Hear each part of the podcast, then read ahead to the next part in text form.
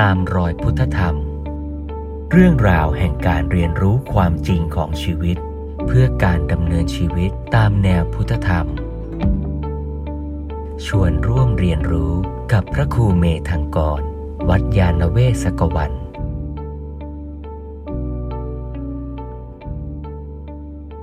หลักอริยสัจสี่เนี่ยมีสี่ข้อ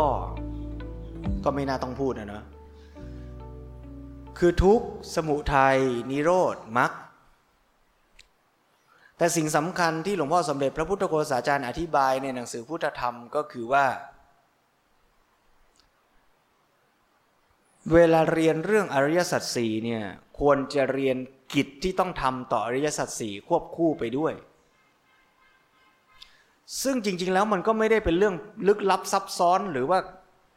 เป็นคำพีลับ ที่พระพุทธเจ้าซุกซ่อนไว้ที่ไหนเลยนะ เพราะพระพุทธเจ้าก็สอนตั้งแต่เทศครั้งแรกเลยอะ่ะโยมจำได้ไหมพระพุทธเจ้าเทศครั้งแรกที่ไหน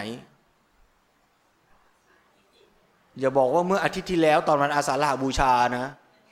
คือก็ถูกอะแต่มันไม่ใช่ คือเมื่ออาทิตย์ที่แล้วนั้นแค่ระลึกถึงวันปฐมเทศนานะอ่าพระพุทธเจ้าแสดงปฐมเทศนาที่ไหนโยม ชาวพุทธช่วยกัน ป่าอิสิปตนะมรุคทายวัน แสดงปฐมเทศนาเดือนไหน เดือนแปดอ่าแล้วพระเจ้าตรัสรู้เดือนไหน เดือนหกที่ไหน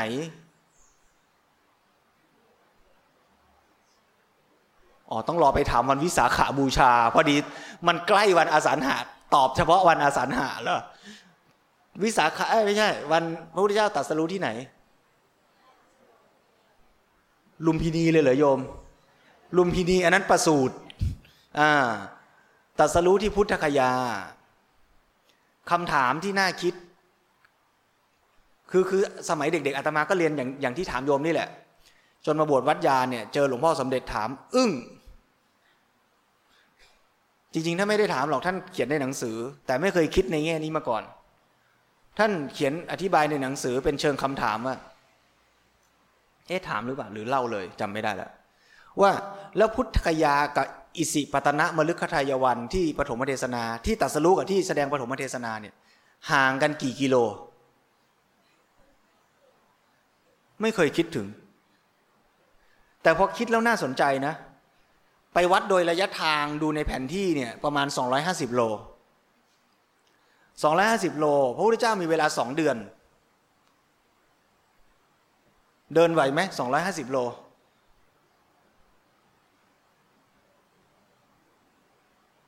อ่า เป๊ะเลย ถ้าใครเคยเดินทุดง โยมบอกจะเคยได้ไง บวชยังไม่เคยเลย โยมไปเดินธรรมยาตราก็ได้ วันหนึ่งเดินกี่โล รู้ไหมที่เขาเดินกันเนี่ย อ่า ตัวเลขมาตรฐานพระเดินทุดงกันเนี่ย ถ้าแบบเบาๆ ชิวๆสบายๆ หรือเดินคณะใหญ่ ๆ เนี่ย วันหนึ่งสักสิบเจ็ดสิบแปดโล ถ้าเดินแบบมืออาชีพ คือเรียกว่าพระวัดป่าเดินกันจริงจังมาทั้งชีวิตนะนะแม็กซิมัมเบรกเท่าที่เคยได้ฟังมาอยู่ประมาณ 30 กว่าโล ต่อวันใช่ไหมส่วนใหญ่ก็เดินแต่เช้าเลยเช้ามืดเดินแล้วแดดจะไม่ออกเดินสบาย พอช่วงกลางวันแดดร้อนพักหน่อย บ่ายๆเดินต่ออีกรอบหนึ่งเนี่ยรวมทั้งวันเนี่ยได้สามสิบกว่าโล คราวนี้พุทธคยากับอิสิปตนะมฤคทายวันสองร้อยห้าสิบโล ไม่ยาก พระพุทธเจ้าเดินทางคนเดียวนะพระบาทเปล่า แน่นอนสมัยนั้น BTS ยังไม่มีรถไฟยังไม่มีเดินสิ เดินไป พระพุทธเจ้าตรัสรู้เสร็จแล้วเสวยวิมุติสุข อยู่บริเวณต้นโพรอบๆต้นโพเนี่ยใช่ไหมถ้าว่าโดยคำพีชั้นต้นก็สี่สัปดาห์ ถ้าว่าโดยอัตถกถาก็เจ็ดสัปดาห์ สมมุติคิดหลวมๆเจ็ดสัปดาห์เจ็ดสัปดาห์กี่วันสี่สิบเก้าวัน เดือนหกกับเดือนแปดสองเดือนห่างกันอยู่ประมาณหกสิบวันหกสิบลบสี่สิบเก้าเหลือ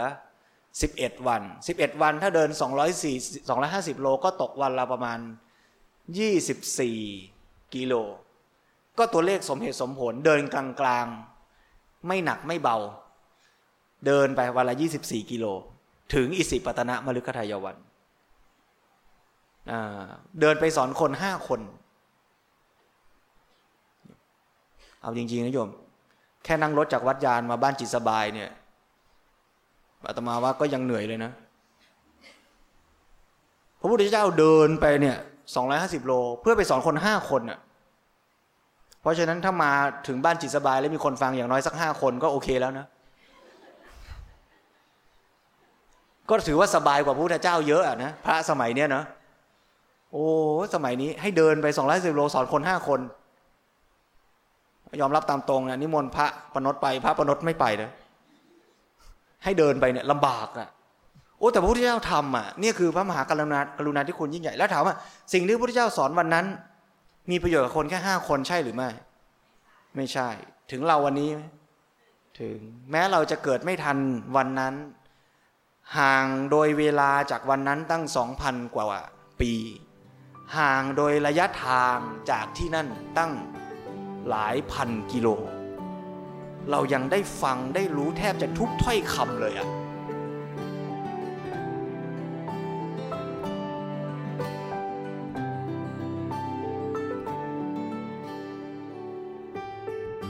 แล้วพระพุทธเจ้าก็สอนเรื่องอริยสัจสี่กับกิจต่ออริยสัจสี่เนี่ยในพระธรรมจักรกับปวัตนสูตรนั่นแหละ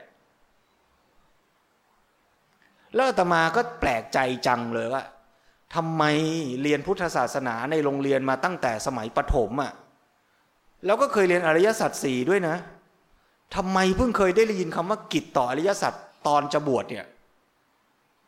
แปลกใจจริง ๆ เลย ตอนแรกก็นึกว่าโอ้โหมันคงเป็นคำพีลับอะ่ะ ที่ไม่เปิดเผยทั่วไปที่ไหนได้อยู่ในปฐมเทศนา ก็พระเจ้าก็บอกตั้งแต่วันแรกที่สอนเลยอะทุกคืออะไรนะ ทุกอริยสัจสี่เนี่ยคืออะไร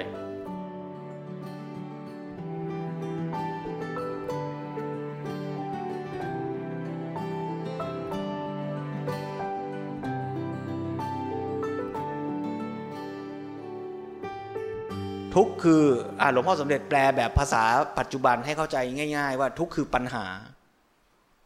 ทุกคือปัญหา สิ่งที่มันเปลี่ยนแปลงเสื่อมสลายเป็นปัญหากับเราเสมอไปไหมไม่ที่ครูบาอาจารย์ท่านยกตัวอย่างบ่อยๆคือรถถูกชนรถถูกชนเป็นปัญหากับเราไหม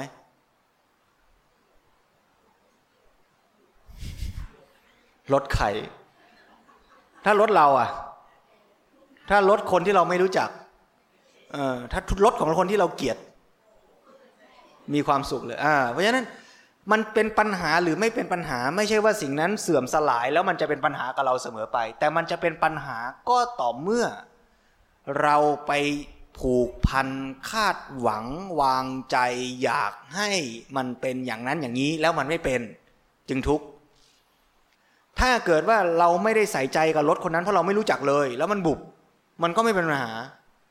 แต่เมื่อไหร่มันเป็นรถเราแล้วเราเผลอไปคาดหวัง ว่าอยากให้มันสวยอย่างนี้ตลอดไป มันคงอย่างนี้ตลอดไป มันงดงามไม่เปลี่ยนแปลง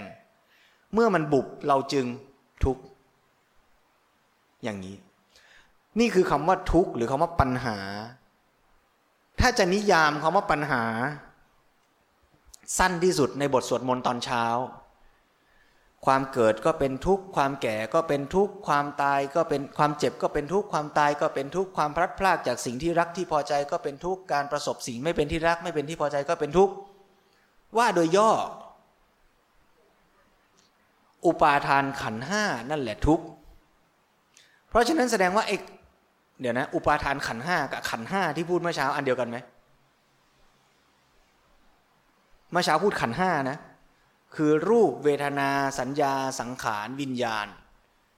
สรุปว่าไอ้อุปาทานขันเนี่ยแหละ คือทุกข์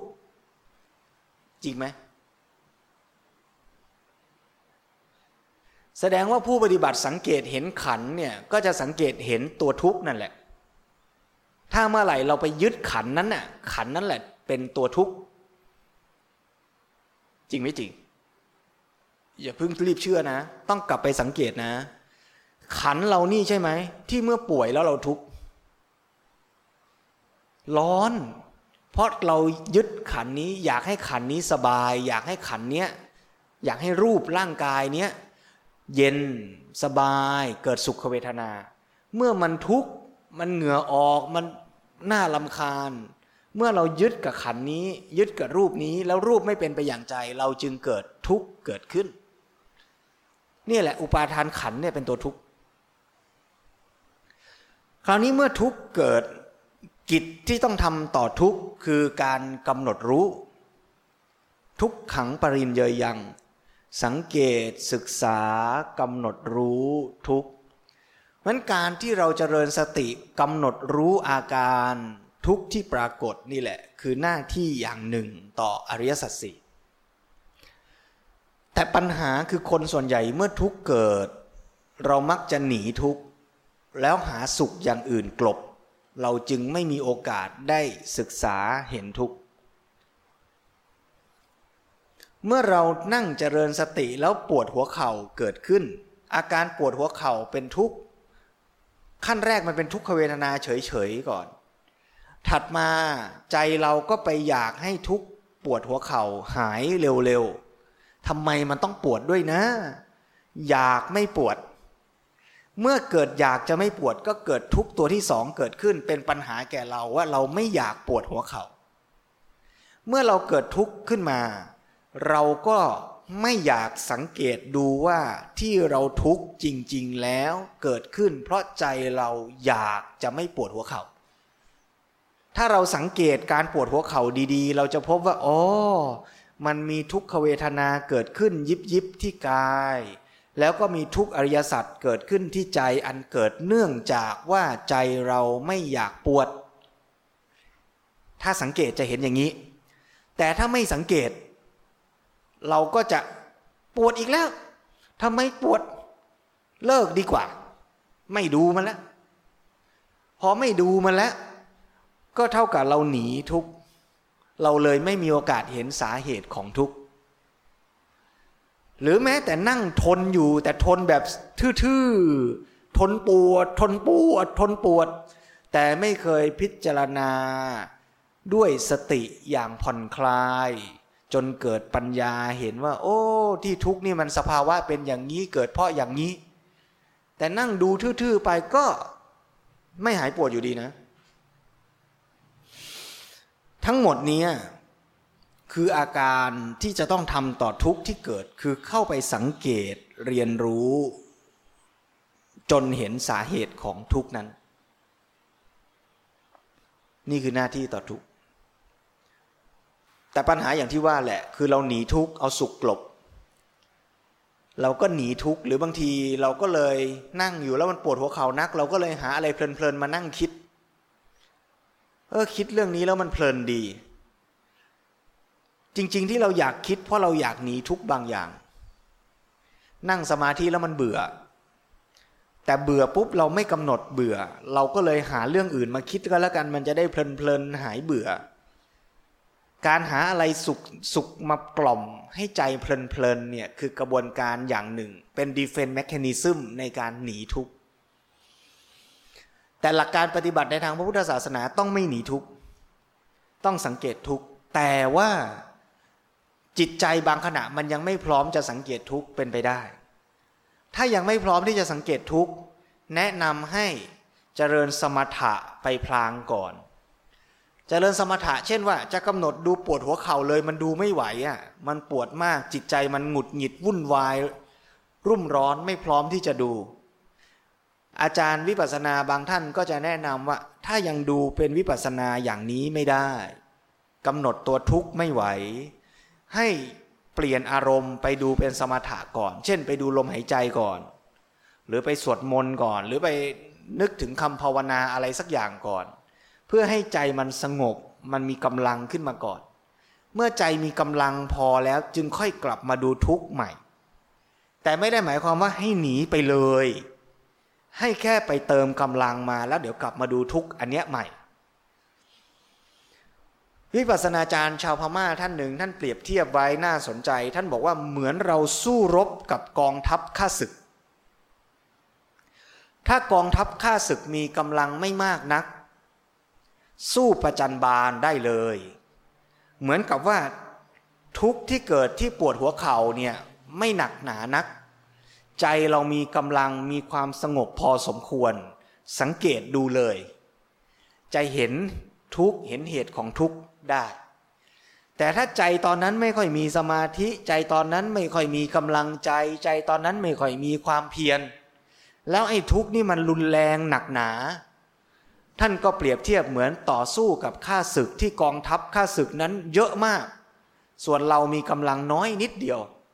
ถ้าเราจะไปสู้ประจันบานนั่งดูทุกข์ไม่ไหว ดูแล้วเดี๋ยวหมดแรงเลิก ไม่เอาแล้วไม่ทำแล้ว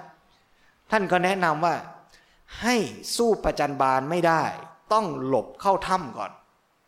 หลบเข้าถ้ำมาซ่องสุมกำลังก่อน มาเติมกำลังมาหาไพร่พลก่อน แล้วเมื่อพร้อมจึงค่อยลุกไป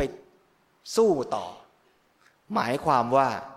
เมื่อผู้ปฏิบัติสังเกตเห็นทุกขเวทนาหรือทุกอริยสัจปรากฏขึ้น แล้วมันกำหนดรู้ได้ยาก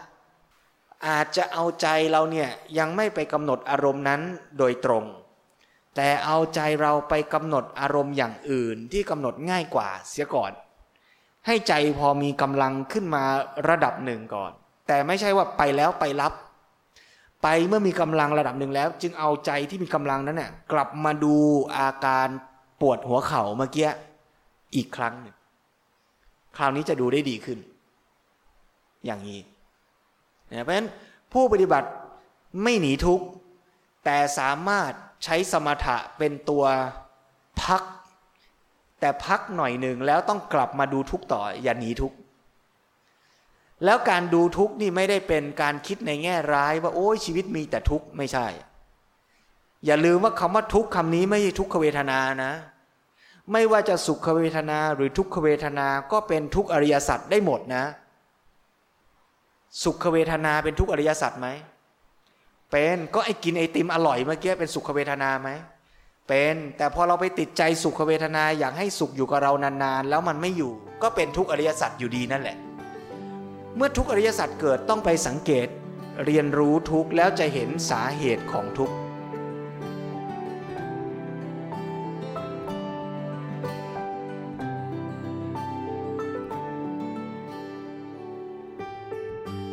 สาเหตุของทุกข์ก็คือตัณหา ถ้าว่าเป็นภาษาปัจจุบันง่าย ๆ ก็เรียกว่าความคาดหวัง ที่อยากให้สิ่งทั้งหลายมันเป็นไปอย่างใจเราต้องการ อยากจะไม่ตาย อยากจะไม่เจ็บนี่ก็คาดหวัง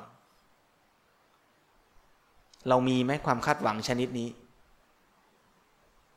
อาจจะมีโดยไม่รู้ตัววิธีทดสอบง่าย ๆ คือตอนที่ไปตรวจร่างกายแล้วหมอบอก คุณเป็นมะเร็ง ทุกไหมถ้าทุกแสดงว่ามีอยู่แล้วละก่อนหน้านั้นน่ะ คุณต้องเผลอคาดหวังว่าคุณจะไม่เป็นใช่ไหม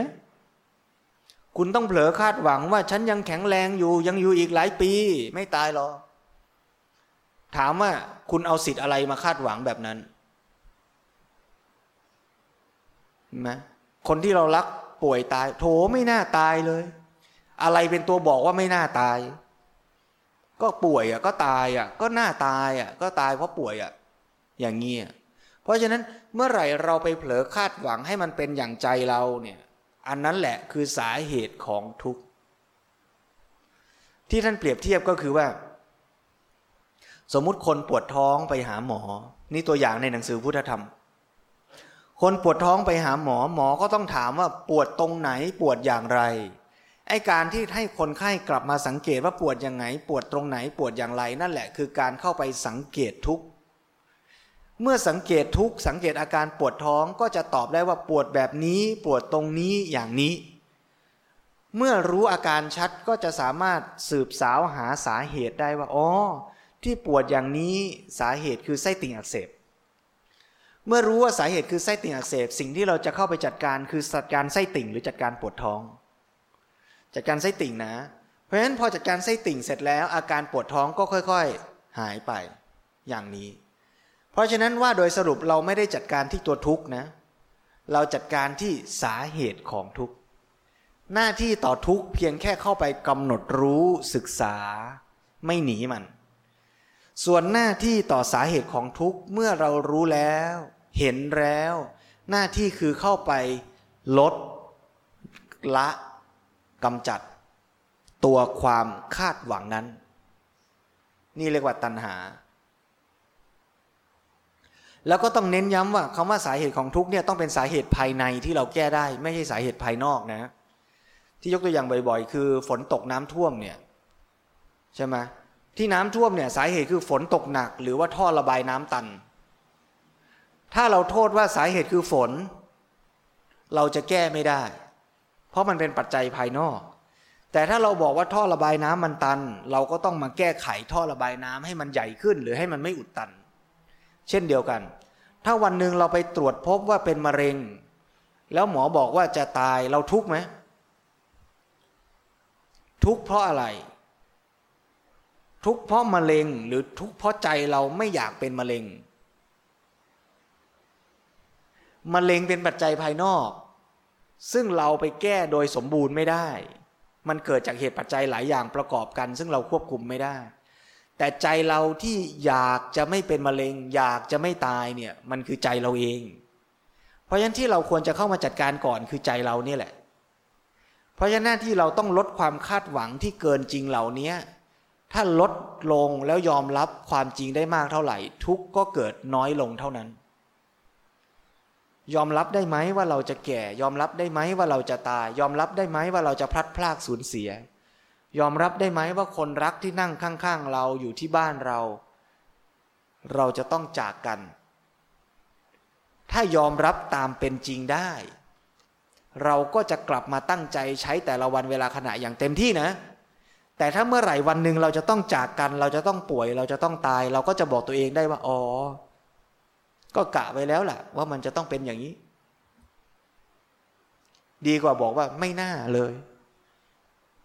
ใช่ไหมเวลาคนที่เรารักตายแทนที่เราจะพูดว่าโถไม่น่าตายเลย เราก็พูดหมายว่าอ๋อก็กะอยู่แล้วแหละว่าวันหนึ่งก็คงต้องตาย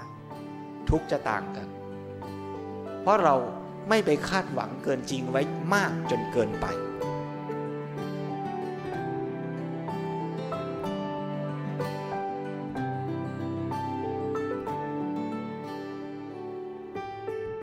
เอานะ ถัดไปก็ต้องเน้นย้ำอีกอย่างหนึ่งว่า ความคาดหวัง ในภาษาไทยมันกำกวม ถ้าพูดเป็นภาษาบาลีจะชัดกว่าว่าความคาดหวังนั้นมีสองชนิด คือคาดหวังแบบตันหากับฉันทะ ซึ่งเป็นเรื่องที่หลวงพ่อสมเด็จ พระพุทธโฆษาจารย์เน้นย้ำบ่อยครั้งปีที่แล้วก็เอามาพูดที่นี่แล้ว ก็ย้ำอีกทีหนึ่งให้เข้าชุดในเรื่องอริยสัจสี่ไว้ด้วยว่า ความคาดหวังที่เป็นเหตุของทุกเนี่ยคือตัณหาไม่ใช่ฉันทะ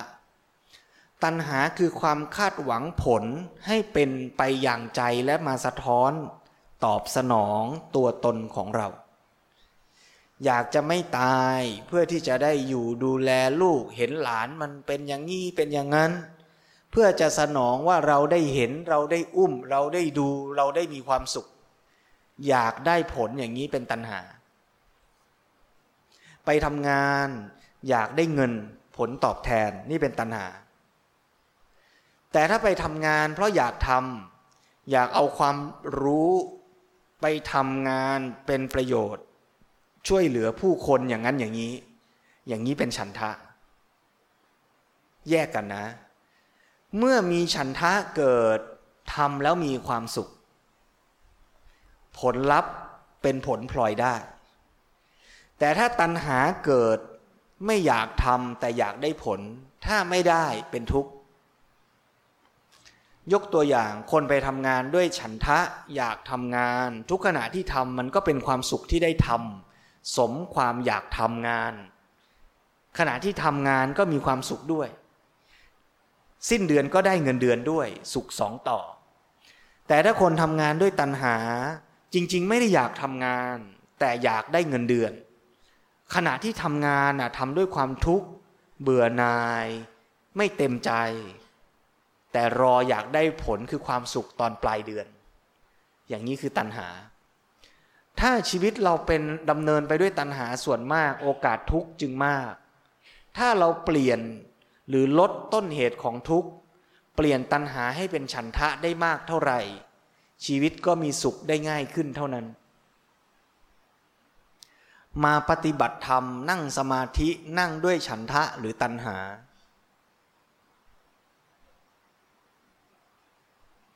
ถ้านั่งแล้วมีความคาดหวังผล ว่านั่งแล้วมันต้องสงบเหมือนคราวที่แล้ว นั่งแล้วเมื่อไหร่มันจะบรรลุนั่งแล้วนี่ยานไหนแล้วเนี่ย นี่ถึงไอ้ที่พูดเมื่อกี้ไอ้ยานยานอะไรเมื่อกี้ถึงหรือยังเนี่ย อยากได้มั่งจังอะ ถ้าอยากได้ผลเป็นตัณหา ถ้าเรียนรู้แล้วเออเห็นประโยชน์ อยากฝึกอยากทำสนุกมีความสุข มีความเต็มอกเต็มใจที่จะทำเป็นฉันทะ แล้วเมื่อตั้งใจทำผลลัพธ์มันเกิดขึ้นเท่าไหร่ ก็ยินดีพอใจกับผลตามที่เกิด อย่างนั้นน่ะฉันทะ เลี้ยงลูกทุกวันนี้เลี้ยงด้วยฉันทะหรือตัณหา มีความสุขที่ได้เลี้ยงทำกับข้าวให้เขากินดูแลซ้ำสิ่งที่ดีที่สุด คาดหวังไม่ว่ามันจะต้องโต มันจะต้องน่ารัก มันจะต้องเชื่อฟัง มันจะต้องเป็นเด็กดี มันจะต้องทำงานอาชีพนี้ มันจะต้องมาเลี้ยงดูพ่อแม่มันมันจะต้องมันจะต้องมันจะต้อง ไม่เลยเหรอ นั่นแหละ ไอ้ถ้ามีนะ่ะก็กลับไปสังเกตกันนะ ว่าเรากำลังดำเนินชีวิตทุกวันนี้มันก็อาจจะปนปนกันนั่นแหละ มันก็คงไม่ฉันทาล้วนๆชนิดที่เรียกว่าไม่มีตัณหาเลยนะถ้าขนาดนั้นก็ไม่ต้องมานั่งฟังธรรมแล้วล่ะนะเออหรือมันก็คงไม่แบบตัณหาล้วนๆแบบไม่มีฉันทะเลย แบบว่าชีวิตฉันก็ตัณหาอย่างเดียวเลย ขนาดนั้นก็คงไม่มานั่งฟังธรรมเหมือนกันแหละนะเพราะฉะนั้นที่มานั่งฟังธรรมเนี่ยก็คงจะปนปนกันน่ะ เพราะฉะนั้นหน้าที่เราก็คือเมื่อรู้ว่าเป็นตัณหาก็พยายามลดละอ้าวแล้วถามจะรู้ได้ไงล่ะว่าเป็นตัณหา ก็กลับไปที่เรื่องเดิมคือเจริญสตินั่นแหละ เมื่อเราฝึกเจริญสติ เราก็จะรู้ตัวบ่อยๆเนืองๆแล้วรู้ชัดขึ้น สังเกตใจได้ว่าตอนนี้มันเริ่มเป็นตัณหา มันเริ่มเผลอคาดหวังอะไรสักอย่างแล้วเนี่ยใจมันมีอาการรุ่มร้อนอยากได้ ไม่ผ่องใสไม่สบาย ใครที่ฝึกสังเกตบ่อย ๆ จะเริ่มจับอาการตัวเองได้ไวขึ้น เหมือนคนเจริญสติแล้วพอโกรธรู้ตัวเร็วขึ้น โทสะเนี่ยสังเกตง่ายกว่าโลภะพอโทสะได้เดี๋ยวโลภะก็หลักการเดียวกัน พอใจมันเริ่มเกิดโลภะคาดหวังอยากให้สิ่งนั้นสิ่งนี้เป็นเนี่ยมันจะมีอาการ รุ่มร้อนเล็ก ๆ แต่มันร้อนคนละแบบ มันไม่ร้อนแบบโทสะมันจะร้อนแบบไม่รู้อธิบายไม่ถูก ลองสังเกตดูแล้วกันถ้าถ้าสังเกตลำบากก็เดินไปตามห้างอะ่ะ ไปร้านที่เราชอบอะ่ะ ยืนกรรมฐานหน้าร้านอะ่ะอย่ามาถามพี่พี่ยืนทำอะไร อ๋อกำลังฝึกเจริญจิตตะจิตตานุปัสสนาสติปัฏฐานดูจิตมีโลภะนะแล้วก็เดินลองเดินไปร้านอื่น เออไอสภาวะบางอย่างมันเบาลงเว้ยแล้วลองเดินกลับมาใหม่เฮ้ยมันมาอีกแล้วเว้ยเออนั่นแหละโลภะนะฝึกดูอย่างเงี้ย ฝึกดูอย่างเงี้ย นี่พูดเล่นนะ ไม่ได้ให้ไปยืนห้างจริง ๆ นะ คือฟังก็ต้องแยกนะ อันไหน อันไหนจริง อันไหนเล่นนะ เออโอ้เดี๋ยวเวลาขึ้น YouTube ต้องมีสับไตเติลด้วยนะว่า ฟังแล้วโปรดใช้วิจารณญาณแยกแยะด้วยนะ ไม่ใช่ใครไปลง YouTube แล้วก็ตัดเอาเฉพาะท่อนที่พูดเล่นไป แล้วบอกพระสอนอย่างนี้อีกยุ่งอีกอคราวนี้สรุปแยกได้แล้ว ตัณหากับฉันทะสาเหตุของทุกข์คือตัณหาหน้าที่หรือกิจที่เราต้องทำต่อตัณหาคือเหตุแห่งทุกข์หรือสมุทัยเนี่ยก็คือลดละกำจัด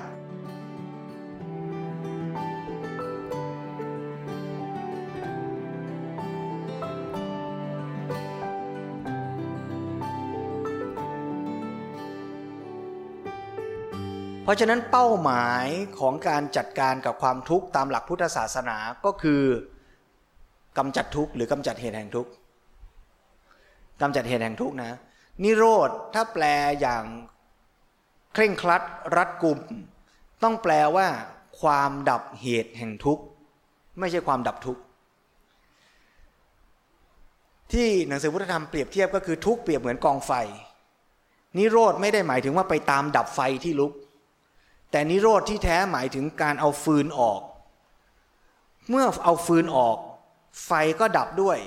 และโอกาสจะลุกอีกก็ไม่มีเลย นี่คือคำว่านิโรธนะเพราะฉะนั้นถ้ามองในแง่นี้เนี่ยทุกเป็นแค่สภาวะปรากฏ เป็นเหมือน notification เตือนให้เรารู้ว่ามีตัณหาเกิดแล้วนะ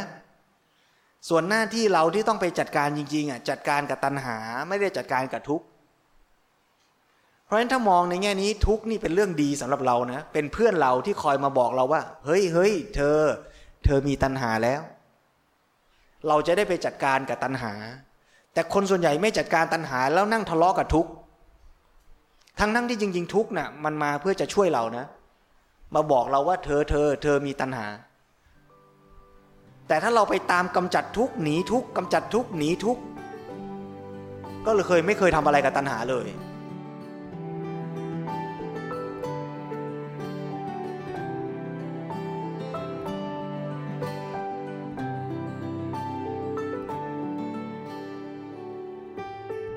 ตัวอย่างที่เจ็บปวดในหนังสือปฏิวัติยุคสมัยด้วยฟางเส้นเดียว ฟุกุโอกะเป็นเกษตรกรชาวนาดีเด่นของญี่ปุ่น เขียนหนังสือเล่มหนึ่ง เล่าว่า ญี่ปุ่นนี่มีเทคโนโลยีการวิจัยที่ก้าวหน้ามาก รวมทั้งด้านการเกษตรด้วย มีการพัฒนาเมล็ดพันธุ์และเทคนิคการปลูกพืชทำให้แตงกวาเนี่ยที่ปกติมันออกลูกหน้าร้อนเนี่ยแต่ญี่ปุ่นเนี่ยหน้าหนาวอากาศหนาวเย็นมาก นักวิทยาศาสตร์ก็ทำงานวิจัยค้นคว้าว่าทำยังไงจะปรับปรุงพันธุ์ให้แตงกวาเนี่ยออกลูกได้ในฤดูหนาว หาวิธีในการทำโรงเรือนทำวิธีเพาะปลูก ให้ยาเคมีเข้าไป จนสำเร็จทำให้แตงกวาออกลูกได้ในฤดูหนาวฟุกุโอกะตั้งคำถามย้อนแย้ง ถามว่ามันมีความจำเป็นอะไรสักแค่ไหนกันเชียวที่มนุษย์ต้องกินแตงกวาสดในฤดูหนาว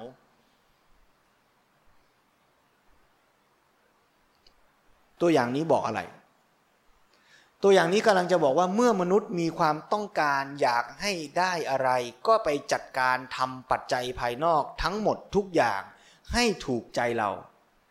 โดยที่เราไม่เคยกลับมาตรวจสอบเลยว่าไอ้ความต้องการของเรานั้นอะมันสมเหตุสมผลเหมาะควรหรือเปล่าเหมือนเด็กคนหนึ่งที่อยากได้ตุ๊กตามาก แล้วก็เลยลงไปดิ้นกับพื้น จะเอาจะเอาจะเอาตุ๊กตา แล้วแม่ทำไง แม่ ถ้าแม่ไม่สอนลูกคนนั้นว่าหนูลองกลับมาเรียนรู้ซิว่าไอ้ความอยากได้เนี่ยมันเกิดขึ้นเพราะอะไรมันสมเหตุสมผลไหมที่จะเอาตุ๊กตาตัวนี้ราคามันเป็นยังไงจะเอาไปทำอะไรประโยชน์คืออะไร ว่าไป ถ้าทำอย่างนั้นเกิดการเรียนรู้ แล้วสุดท้ายเด็กคนนั้นอาจจะเรียนรู้ว่าอ๋อจริง ๆ ตุ๊กตามันไม่จำเป็นนะไม่เอาดีกว่าแม่ เอาตัวเล็กหน่อยก็ได้ หรืออะไรก็ว่าไป นี่เรียกว่าการเรียนรู้ แต่ถ้าไม่เรียนรู้แม่ทำไง แม่ก็ลำคาญอีลูกที่ลงไปดิ้นกับพื้น ตอนแรกก็บอกไม่ให้ แต่พอลูกดิ้นหนักเข้าหนักเข้า แม่ก็หมดความอดทนอ่าเอาไปเอาไป เกิดอะไรขึ้น เด็กก็เรียนรู้ว่าอ๋อเมื่อฉันอยากได้ สิ่งที่ฉันต้องทำก็คือทำยังไงก็ได้ให้ได้สิ่งนั้นมาสนองความต้องการของฉัน โดยที่ไม่เคยเรียนรู้ที่จะจัดการ ลด ละ ปรับ ตัวเองเลย เมื่อวิธีคิดอย่างนี้ขยายไปสู่ระบบสังคมทั้งหมด ไม่ว่าระบบงานวิจัย ระบบการค้นคว้าทางวิทยาศาสตร์และเทคโนโลยี ก็ไม่เคยสนใจตรวจสอบว่าความต้องการของมนุษย์นั้น สมเหตุสมผลหรือไม่ แต่ถ้ามนุษย์ต้องการเมื่อไหร่ ต้องสนองให้ได้ อยากเดินทางให้เร็วต้องสร้างรถ อยากไปให้เร็วต้องสร้างถนน ถนนจะไปรบกวนอะไรไม่สนมนุษย์อยากได้ถนนต้องสร้างถนน มนุษย์อยากได้อะไรต้องได้ ความย่อยยับจึงเกิดขึ้น แล้วถามว่าเราจะโทษมนุษย์คนไหน ก็ต้องตอบว่าเราก็เป็นมนุษย์ด้วย ถ้าเราไม่เริ่มต้นที่จะกลับมาจัดการกับความต้องการในใจเรา เราก็จะเป็นมนุษย์คนหนึ่งที่อยากกินน้ำก็ใช้ขวดพลาสติก อยากเย็นก็เปิดแอร์อยากสบายก็นั่งรถเราก็สร้างมลพิษอยู่ไม่ใช่เหรอ แล้วทำไมเราสร้างก็เราอยากสบายอะ่ะแล้วเราจะไปโทษใคร เพราะฉะนั้นที่เราพูดกันเรื่องตัณหาตัณหาเนี่ยมันไม่ได้อยู่ไกลตัวหรอกนะ มันอยู่ในเรานี่แหละ เราต้องเริ่มกันช่วยกันจัดการตัณหาในใจเรานี่แหละ จัดการได้มากเท่าไหร่ เราเองก็สุขมากขึ้น และโลกก็จะดีขึ้นด้วย แต่ถ้าเราไม่จัดการตัวเองเรานั่นแหละจะทุกข์แล้วเราก็จะเป็นปัจจัยาการที่ทำให้โลกนี้ย่อยยับเร็วขึ้นด้วย ไปด้วยกัน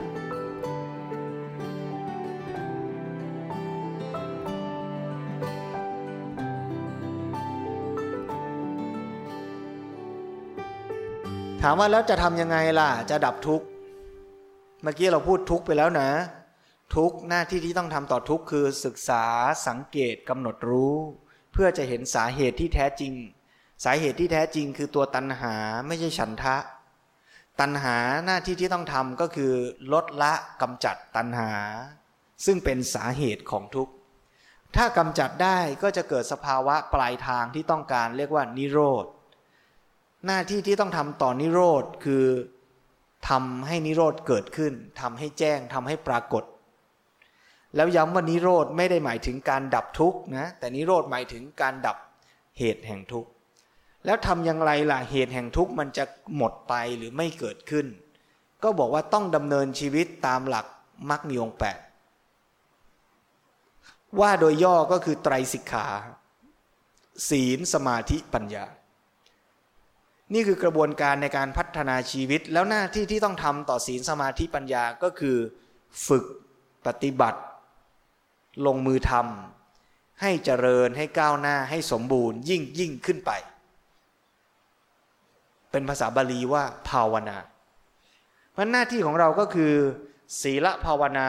จิตตภาวนา ปัญญาภาวนา พัฒนาศีล พัฒนาจิตพัฒนาปัญญา ให้สมบูรณ์ยิ่งขึ้นไป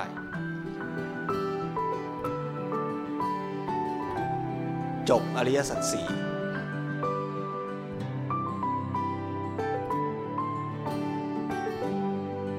ตามรอยพุทธธรรม เรื่องราวแห่งการเรียนรู้ความจริงของชีวิต เพื่อการดำเนินชีวิตตามแนวพุทธธรรม